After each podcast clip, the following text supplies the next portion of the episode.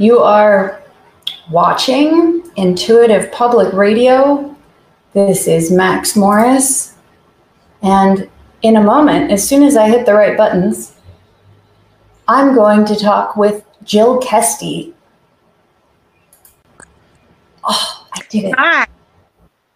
Hello.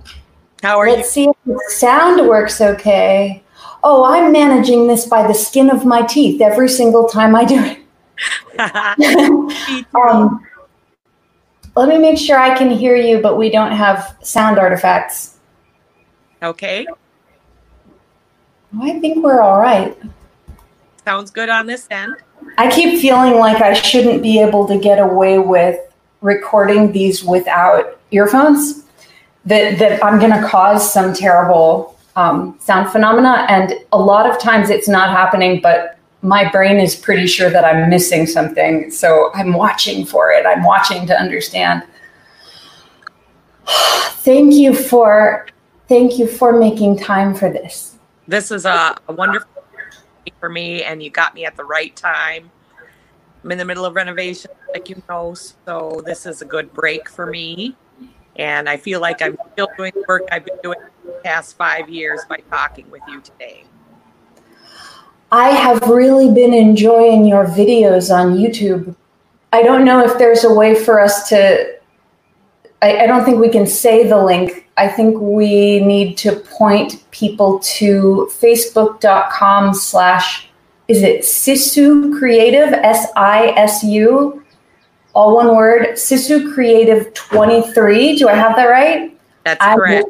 I didn't even look at it, Jill. Sisu means remembered uh, Sisu is bravery. It's a Finnish word for guts and determination. I'm so glad to know that. Sisu? Yeah, it's a, it's a very Sisu came from Finland. Yep, it's a it's a special word, and that's why I chose it.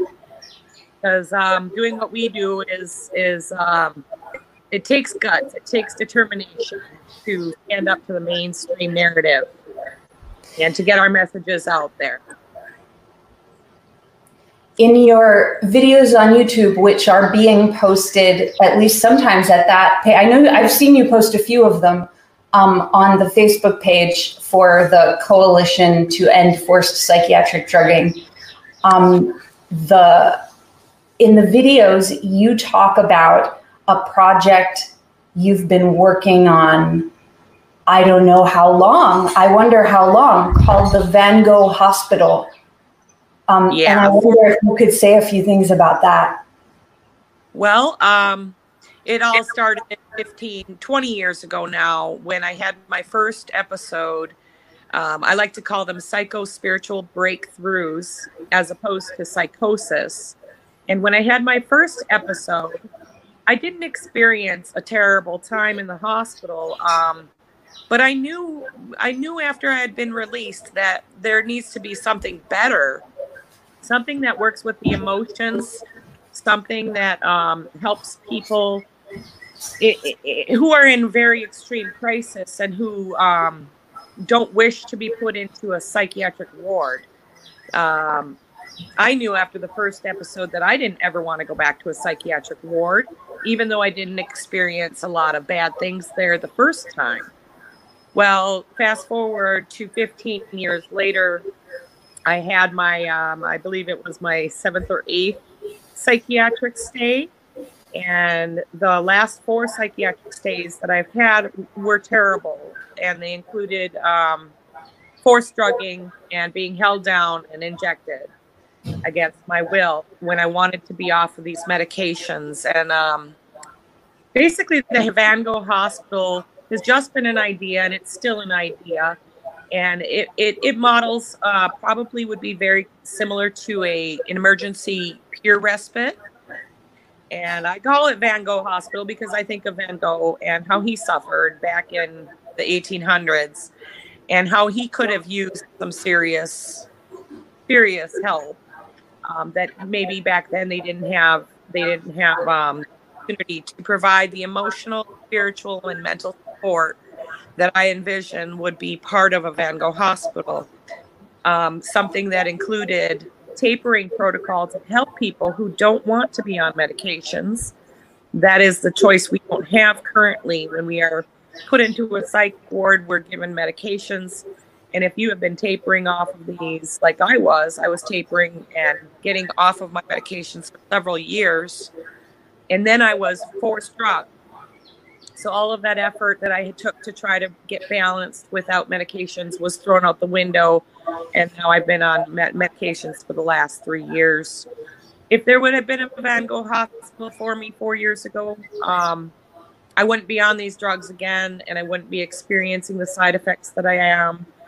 And uh, I just see it as a as a good working idea. And I'm in the process of starting the vet, like I said, the or like you said, the YouTube channel to try to get more awareness, yeah, more information out to people about how we just need an option. We need a second choice an option that won't work, an option that, that doesn't hurt so many people who then can't express what's happened. Um, my my first experience with a psychiatric hospital um, was not what I thought was out there. Um, I knew that there were bad situations in hospitals. I didn't know how bad they were and how hard it is to even find one that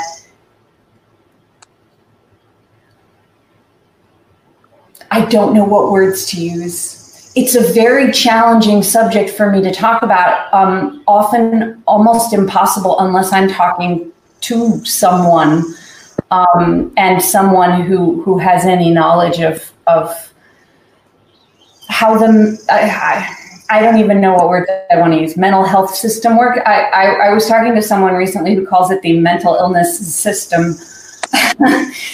um, and uh, I think that most people without the experience of going to a psychiatric hospital or similar really has no idea what they would find there if they had a crisis and that was their only option.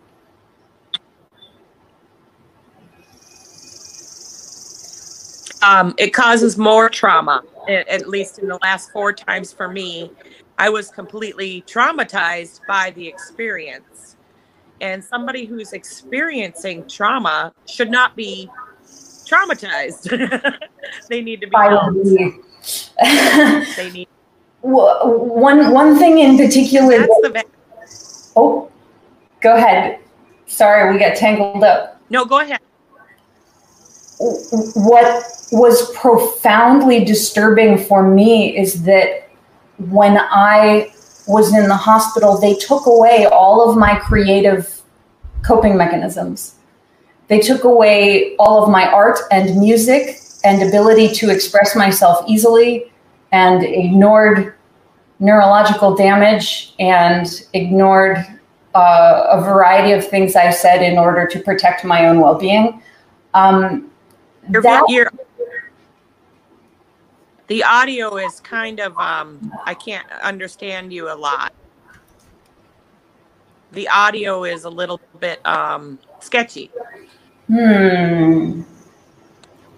If it's not any better in a moment, it's like um skipping. Hmm. I wonder if there's something that I can is, is it working for you on my It's a uh, it's sort of in and out well, we might have to try again sometime soon, um, which which would be cheery for me. I like to talk to you. Um, uh, I don't know. I don't know if the stream is likely to recover. Sometimes it does recover. Let me make sure that I don't have any tabs open. Maybe if I move around a little bit.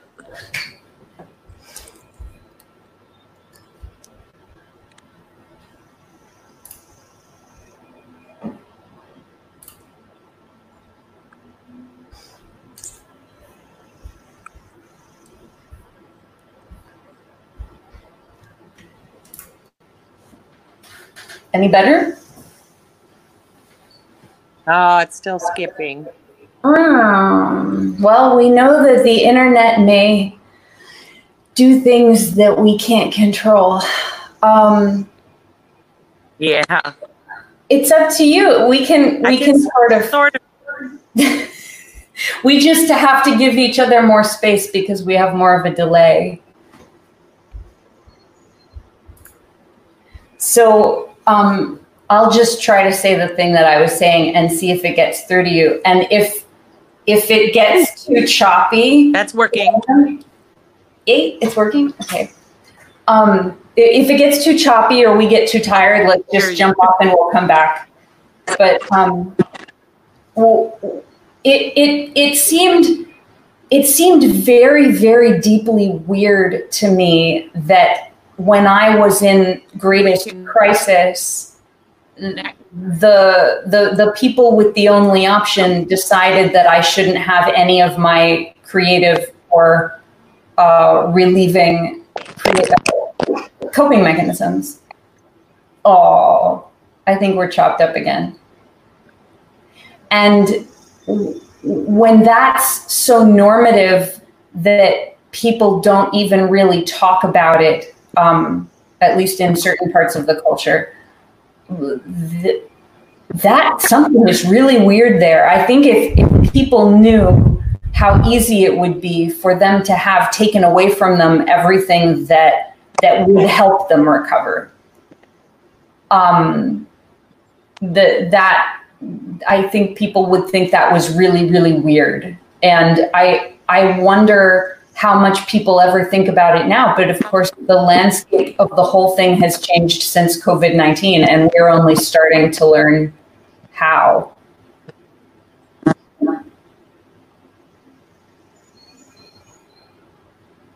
I only comment that. I think I the coping mechanism that I developed as well were not allowed. I use phone for everything, and that's where my supports are through my page and get from people movement. And I talked to I took my phone away three weeks. I was not able to pay my bills, and I wasn't able to my. Um, just that act alone, taking your cell phone away, is yeah. in people use their phone to cope. Yeah, that's um. I heard. I heard part of it. I imagine it might have been something like your experience trying to get my signals too. Um, why don't we why don't we plan to try this again soon? Because it doesn't seem like it's really chilling, and it could be some internet thing that I'm not aware of that I won't even discover until I turn it off. But I know I know that this can happen sometimes, so prepared. Um, I I will put links to the Coalition to End Forced Psychiatric Drugging uh, where wherever I can uh, I think I can get the, that into the comments of the video too. And I hope I hope to try this at our next opportunity and have calmer internet waves. Yes, we can try again. Thank you very much for participating in this wonderful experiment with me. I, I'm willing to again sometime, anytime, and we'll talk more. We can get the. Thank you. Blessings. Good to you. Namaste. Thank you.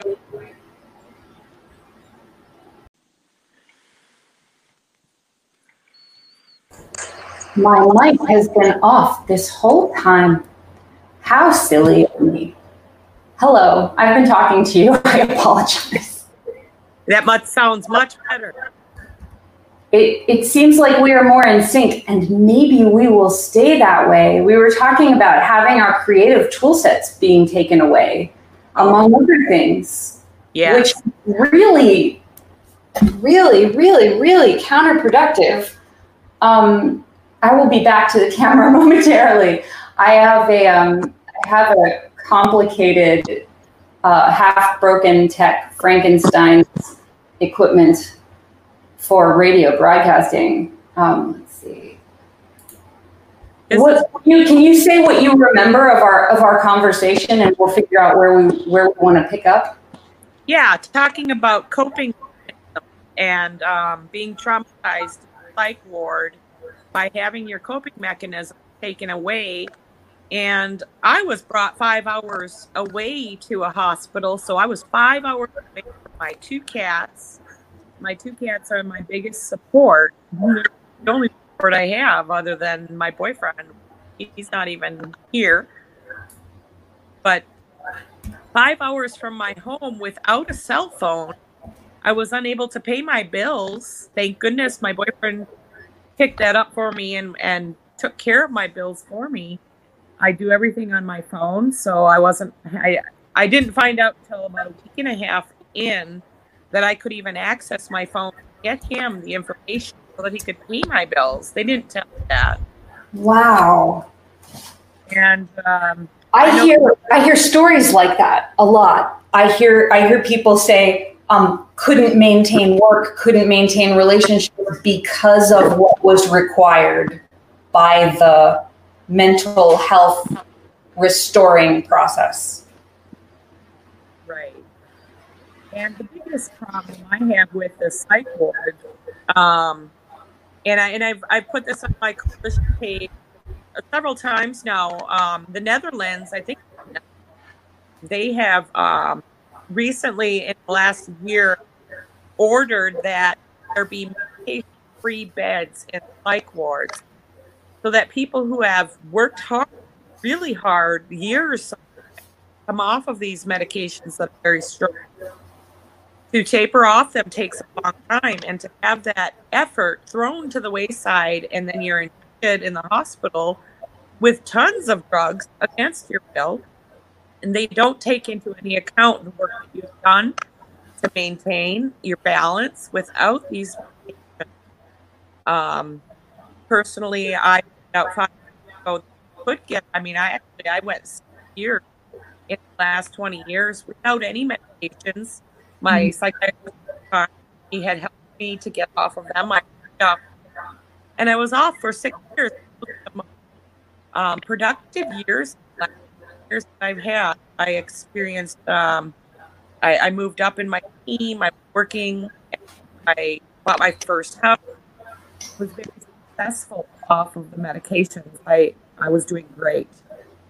Um, unfortunately, after I experienced uh, a horrific downfall where I lost my job, I uh, went to jail. I I uh, went to the psych ward, and I was uh, my job there returned, and that led to going back on medication. And I did that of my own free will because at that time I still believed the mainstream narrative that these drugs were absolutely necessary for the supposed disease that I had. Sure. So I went back on them, and then um, I tried to get back off them again, and I went, you know, a couple years tapering off of them, and I was I had to move. I moved up to the UP where now the live again.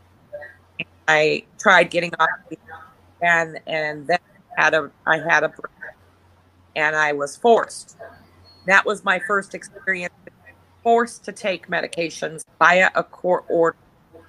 And a lot of people don't even know that that's possible, that the court can come and up with a psychiatrist at the hospital and so that you must take these drugs. Well, that's why I started the Coalition to End Forced Psychiatric Drugging because nobody should be forced into taking serious psychotropic neurotoxins that will affect your brain your body for the rest of your life.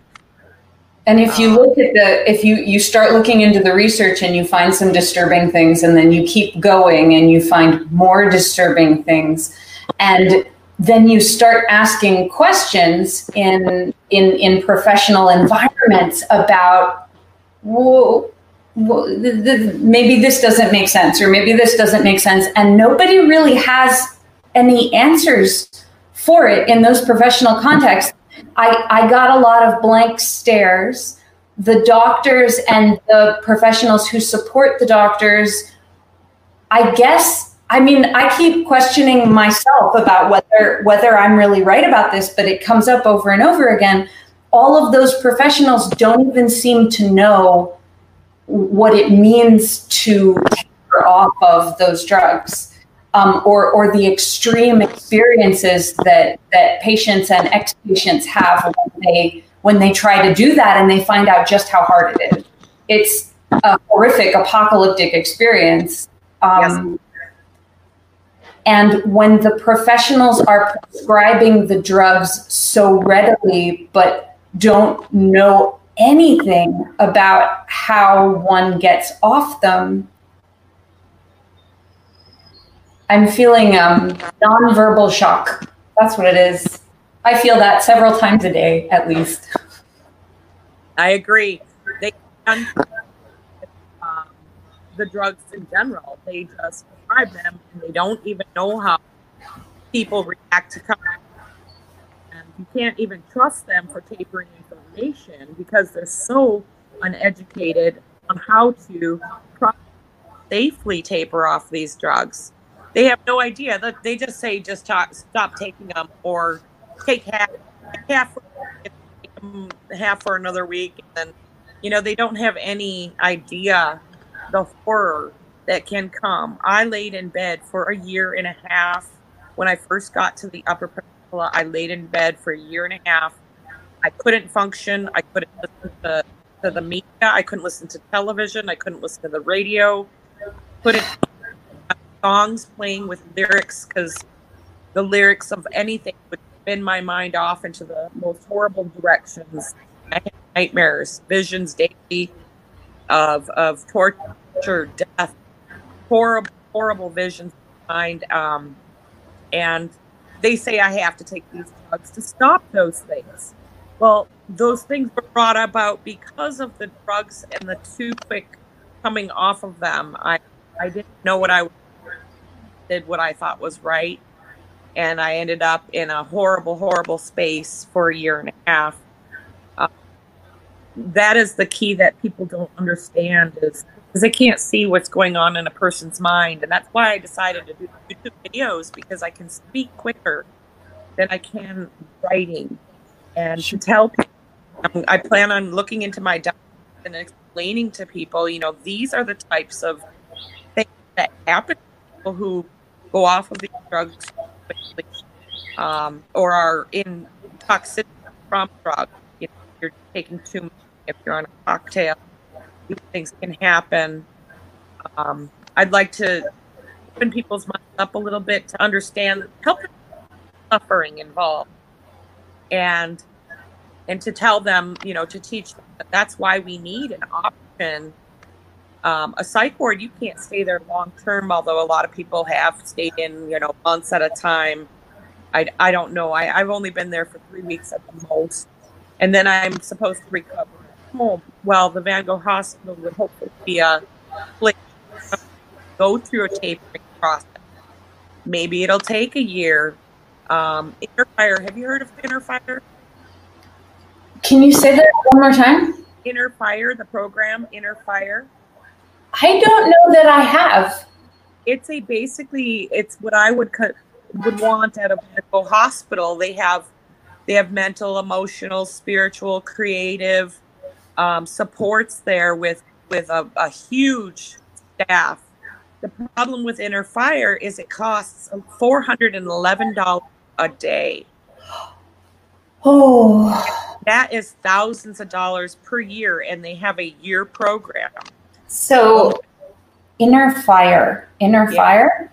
My goal is to make an, a sort of a Van Gogh hospital that would be, you know, a fourth of the price or a quarter of the price something cheaper. I don't know what they do there, but they obviously pay a lot of professionals for $411 a day. But those types of things I would like to model the Van Hospital after. The, the types of things they have on there. They have nutrition support, they have medication support, they have tapering support, they have therapists, they have ER, they have the whole, as much as you could possibly need. And I'm sure the rich people are enjoying that. It's a nice option for them to have. However, we are, I am a poor person, and um, as far as I can tell, most people don't have eleven dollars a day to spend on their mental health, and um, you know we need we need to make these programs cheaper and, and make them free for people who and who can't support themselves. And like I said, my Van Gogh Hospital idea is is basically a, a peer respite, an emergency clinic that is other than the hospital. Um, Coalition offers, you know, we have several ideas for solutions to this huge problem. Uh, emergency peer respites, um, Soteria House. Um, Soteria House, yeah. There's uh, there's a place called, or in Sweden they have healing homes. Healing um, homes. Healing I haven't homes. heard most of these. I've heard Soteria. Um, yeah. I think that's the only name. Inner Fire is not familiar to me. And you just said Healing Homes. Healing Homes they have in Sweden. And they're very similar to the, um, I want to say, the Open Dialogue program where yeah. farm sort of type thing. And they stay with a family. And then they have, um, they have therapy. They have open dialogue in Finland so, I mean, I'm looking at all of the solutions across the world and seeing what everybody else is doing. The first thing we should do is to get medication free beds for people who have, like I said, tapered.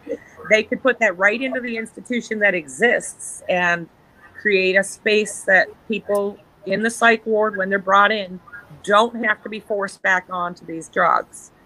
Um, so, right. what was that last part? It should be our right to choose to not have drugs or have drugs. Um, it's it's horrifying that it is apparently not our right to exactly make those choices. Um, I don't understand why it's not our right. It, there, there's a lot of conversation to be had about what could possibly be going on, and it's lots of things probably.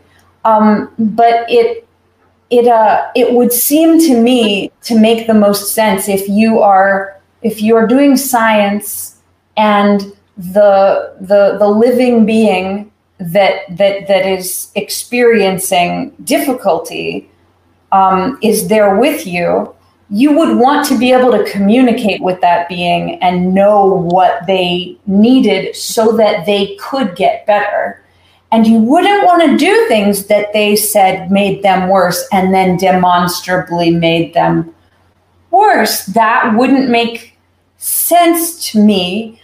I remember I remember in ages past before a lot of things happened in my life. I remember I remember coming up against the question like the people around me were talking about something and I, I, I found myself asking the question and they found themselves considering the question um, whatever ways we were all considering it.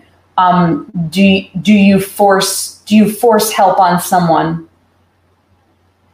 And I, I, I think terribly conspicuously we were all too traumatized and stressed in our various ways to get very far into the question the answer to which we did really need to know.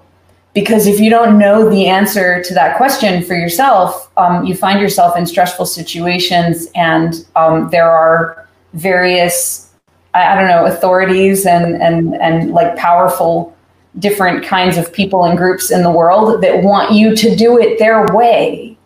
And if you don't already know how you feel about it, um, if you haven't figured out the answer to that question by the time something really intense goes down in your life, you might find out the one and not the other. I'm not sure if I said what I meant to say. I hope that made sense. I know exactly. If you don't know that you you would would like things different, then you go along with the mainstream.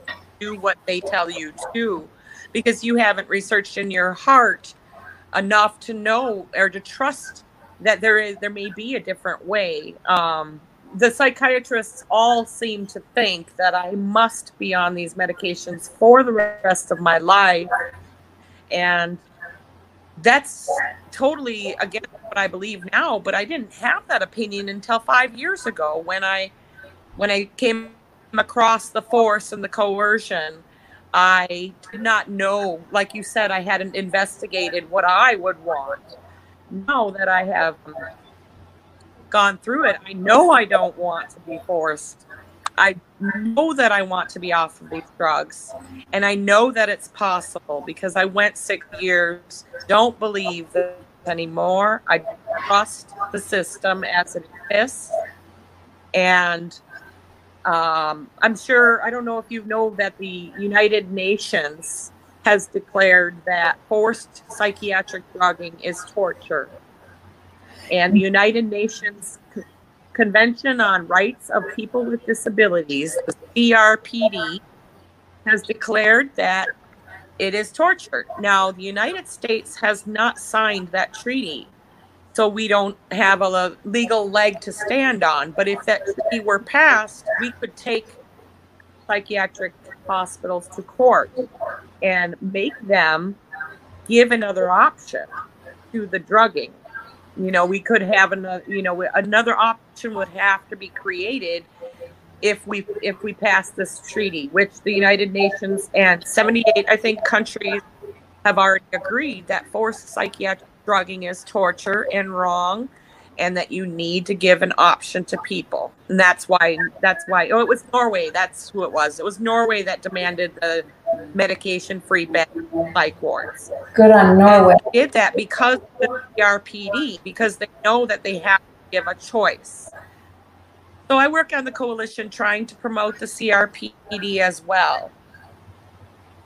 Um, if that convention were passed by the united states we would have we would all of a sudden see everybody creating open dialogue Soteria healing homes place that were in accordance with the treaty because we have not passed the treaty we stuck where we're at with one option which is the psych ward and drugs we need to have another option created and there are peer respites there are peer houses in states there is another. Um, uh, there's one called I think it's called First Door or something. It's in First. California.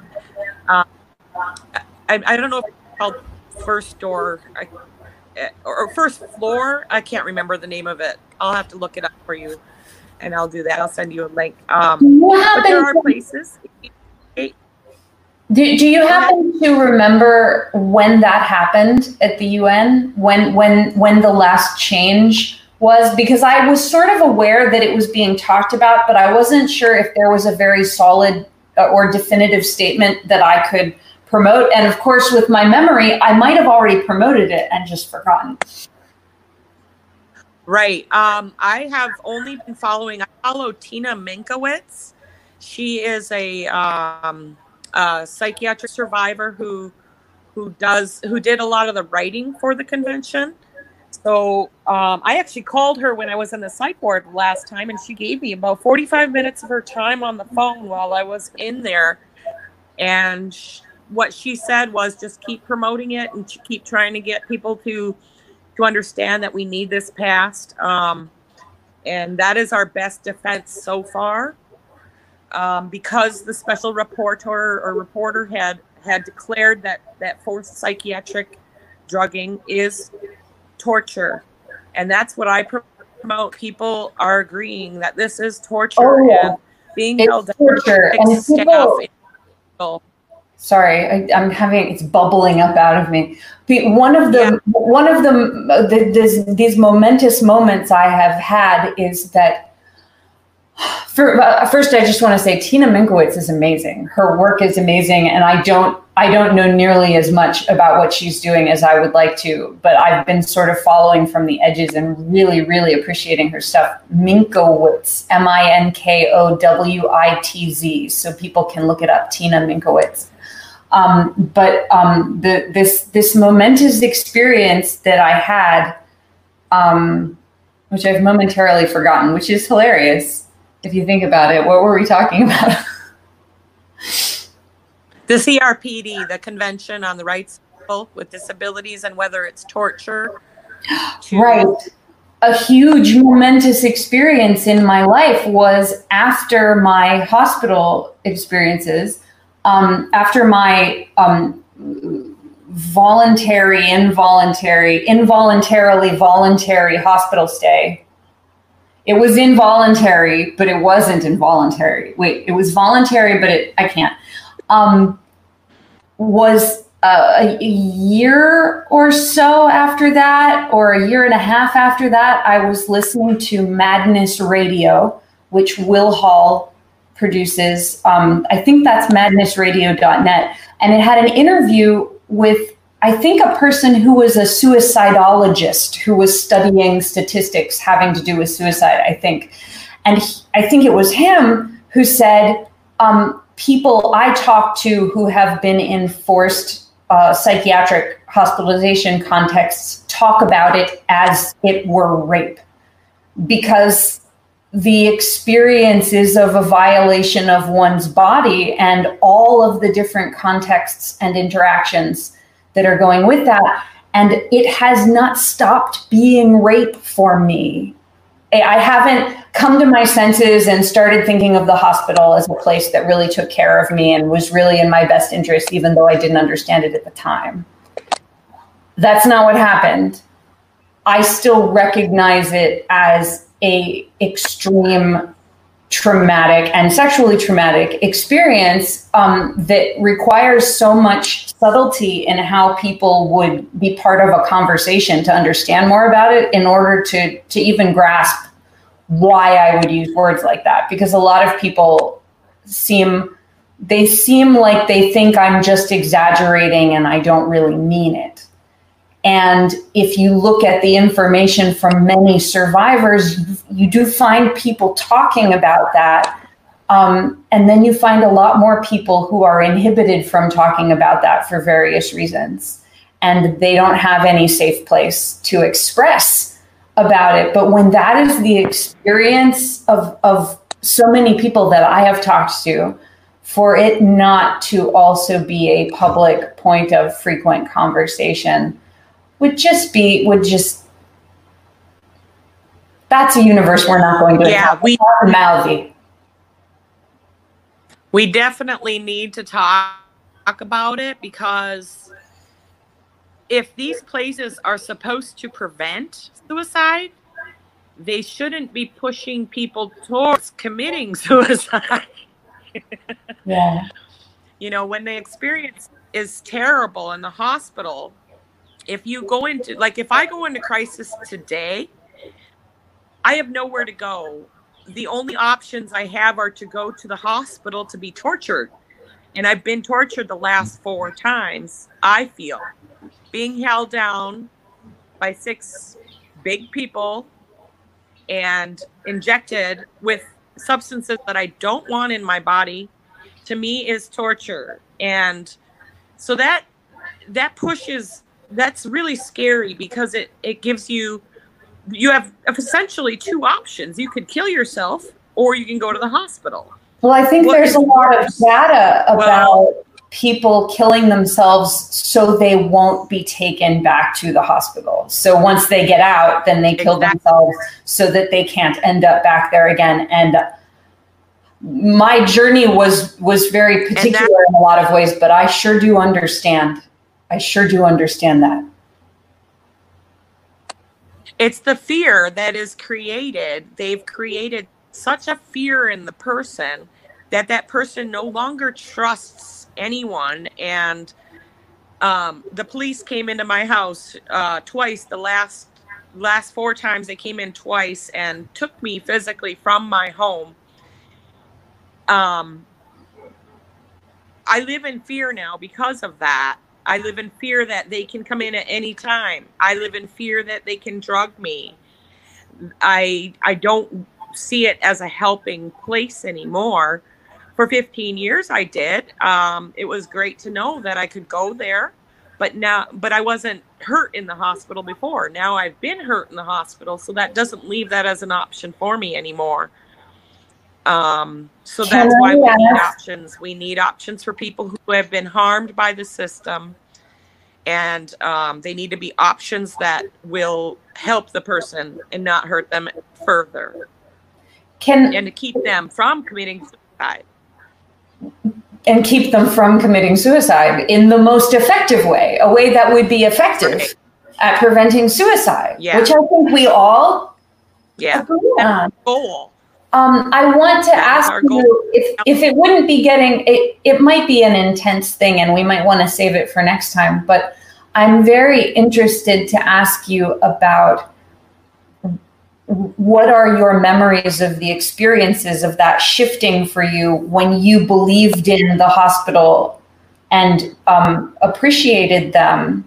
And then where did that change and it's probably a much longer conversation and, and i probably should only stay a few more minutes before going to my self-care but i'm i'm really interested in how that shifted for you because i've been I've been recovering my memories of where things like that shifted for me. And it, has really been a surprising process to me that we just, we always have more layers even than we think.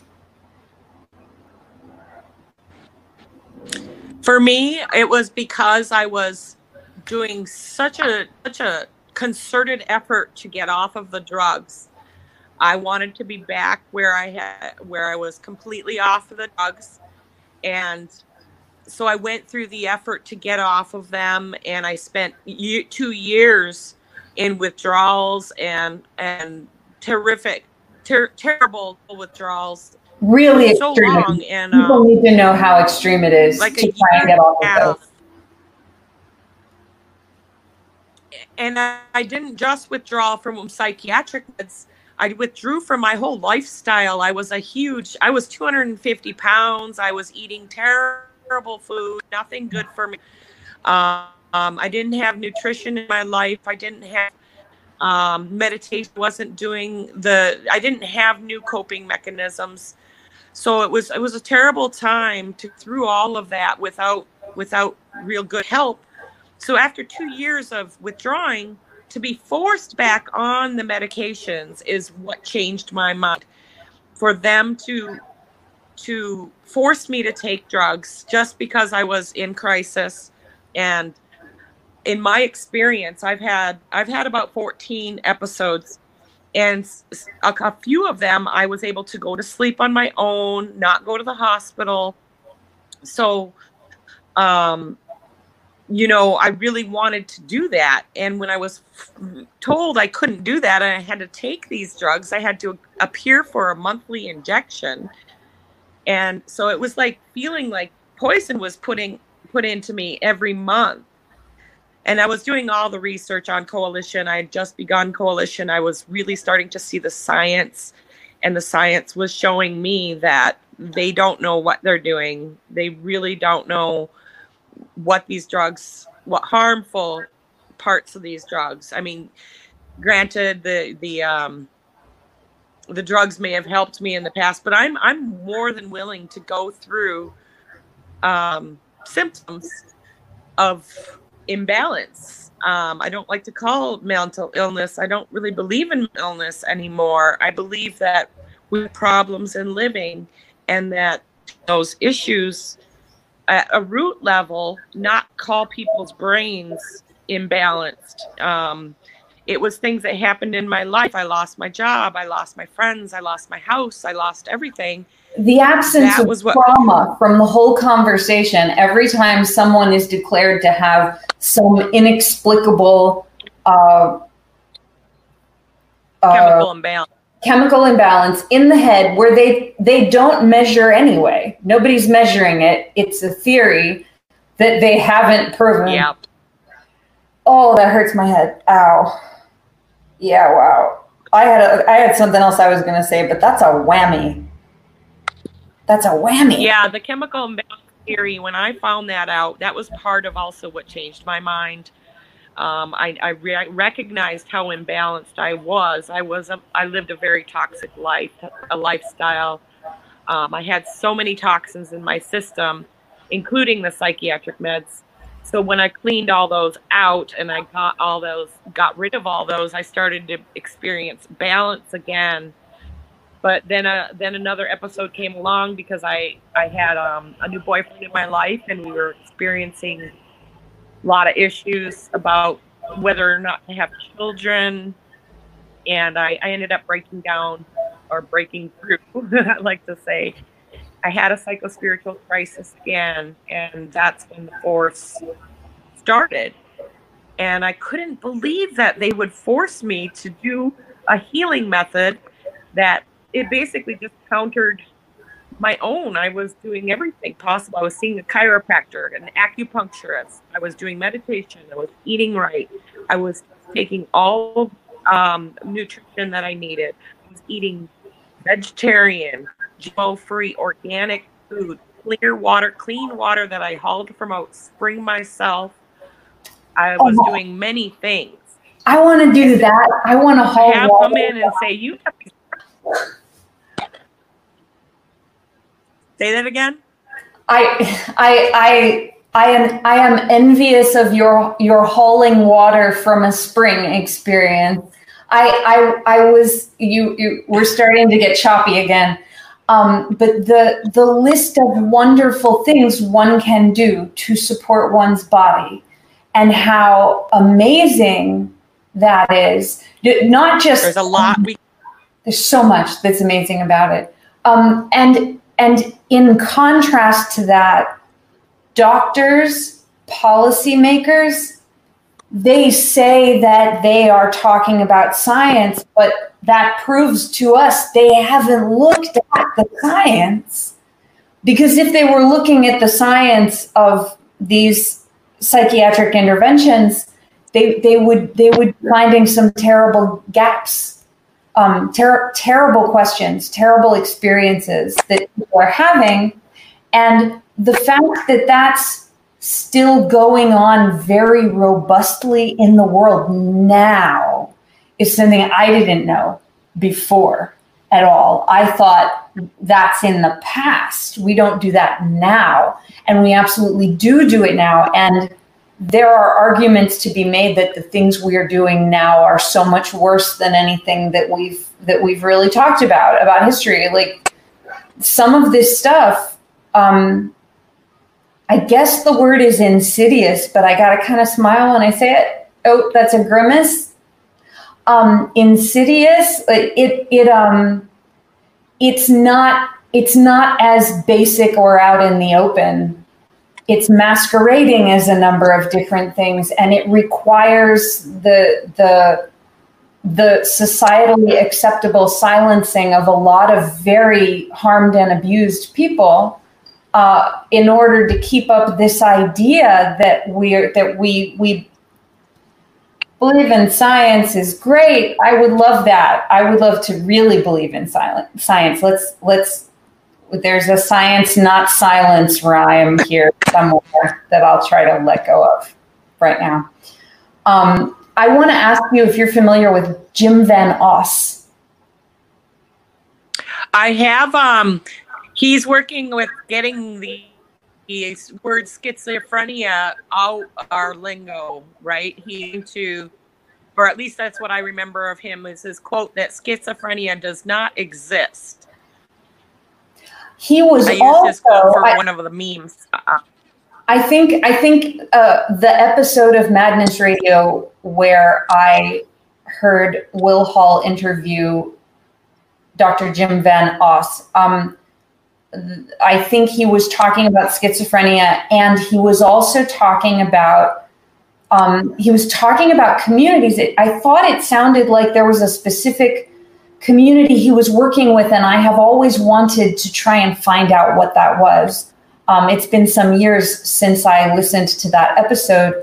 Um, he was talking about a community where people with lived experience were receiving stipends just for living there and being in caring community with others who had survived challenging things. And I don't think he even said much about it. But when I went looking, I had all of the, I still have many of the same neurological injuries. Um, and it, it has been challenging. There is an additional language barrier that I haven't figured out yet. And um, I, I just got to keep asking people if they're familiar with that because we're talking about the subject of intuitive social centers, which we have brought up in the past here before, um, and intuitive social living and the ways that human beings are around one another in productive, caring, creative, collaborative, healing, resilient ways that that that that really they heal trauma. That would be a good idea, wouldn't it? Yeah. Words. That's what we that's what we need. We need real help for people who are tries. Uh, we don't drug band-aids. Um, we need we need support. We need to communicate. Um, we need to be heard when we communicate, not just said, you know, you're talking nonsense. We need to drug you. We need to let people speak, let people say that, you know, whether or not they agree with their treatment. Informed choice is not being followed.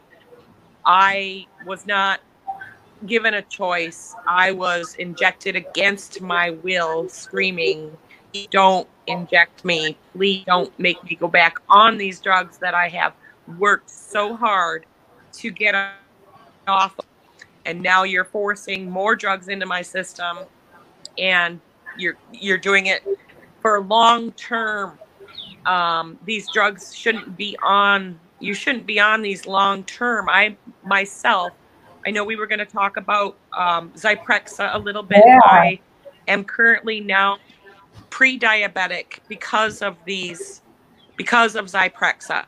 Zyprexa is known to cause diabetes, and I have pre-diabetes now when I have never been diabetic in my life, and because of this forced drug, I am now getting a disease. Yeah, a, a drug that there is more and more emerging information about um, in regards to uh, how, I'm. I want to reference Jim Gottstein's book, the Zyprexa papers, and my brain is crashing, so I'm not going to try to do it right now. But we have upcoming conversations about Zyprexa, which also figures in interesting ways into my whole thing, which I will say about another time when my brain isn't crashing. Um, but uh, the, that sounds good. The information that's emerging about it is not dissimilar from a lot of other pharmaceuticals where it seems that capitalism has gotten the better of what should be caring, community supportive business processes. And what's being produced and the policies being made about them, um, they're not based on accurate information.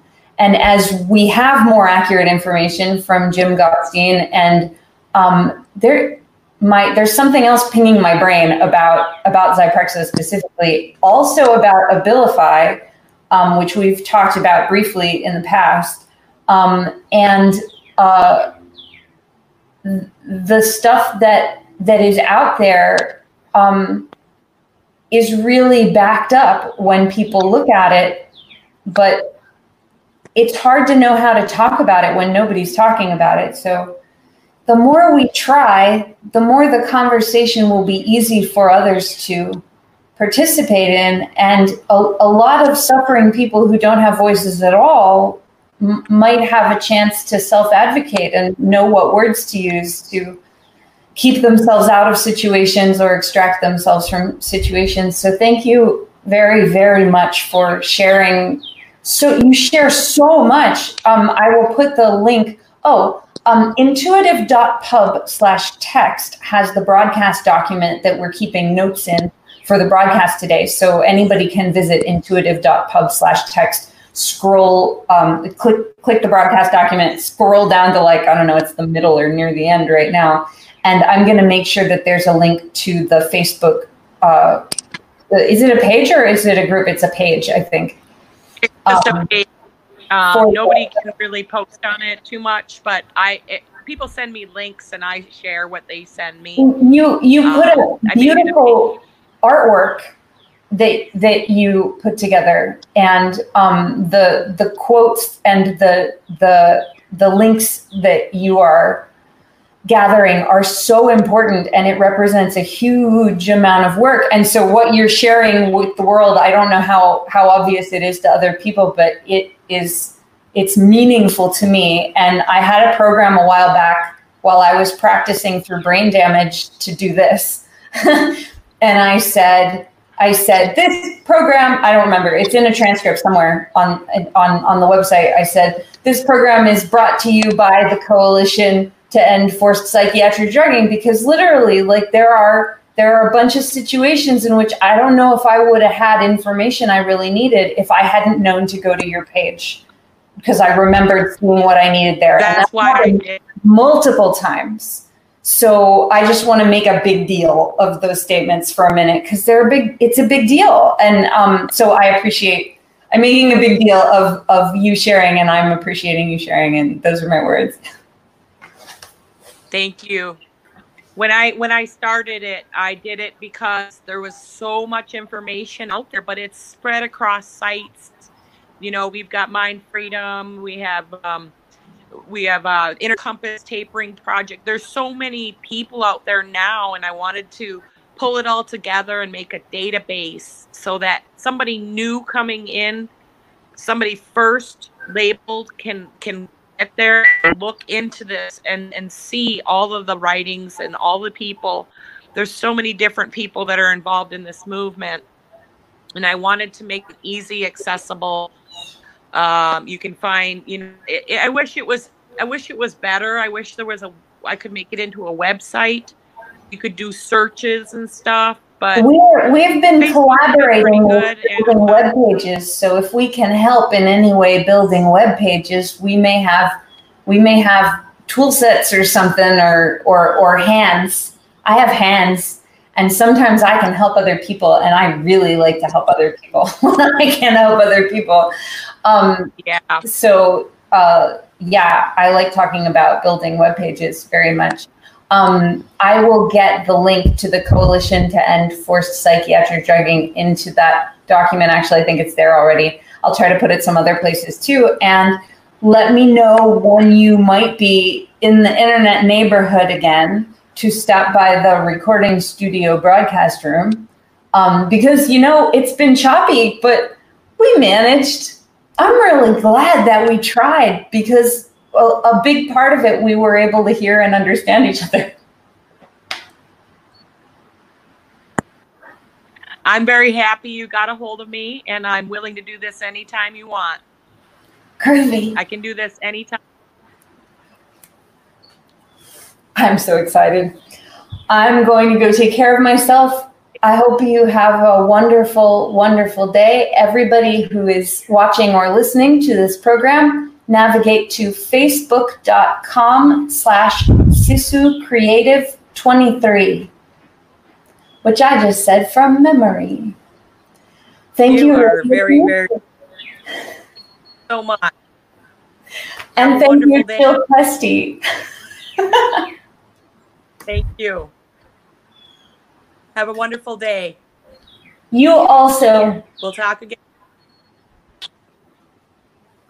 Bye bye.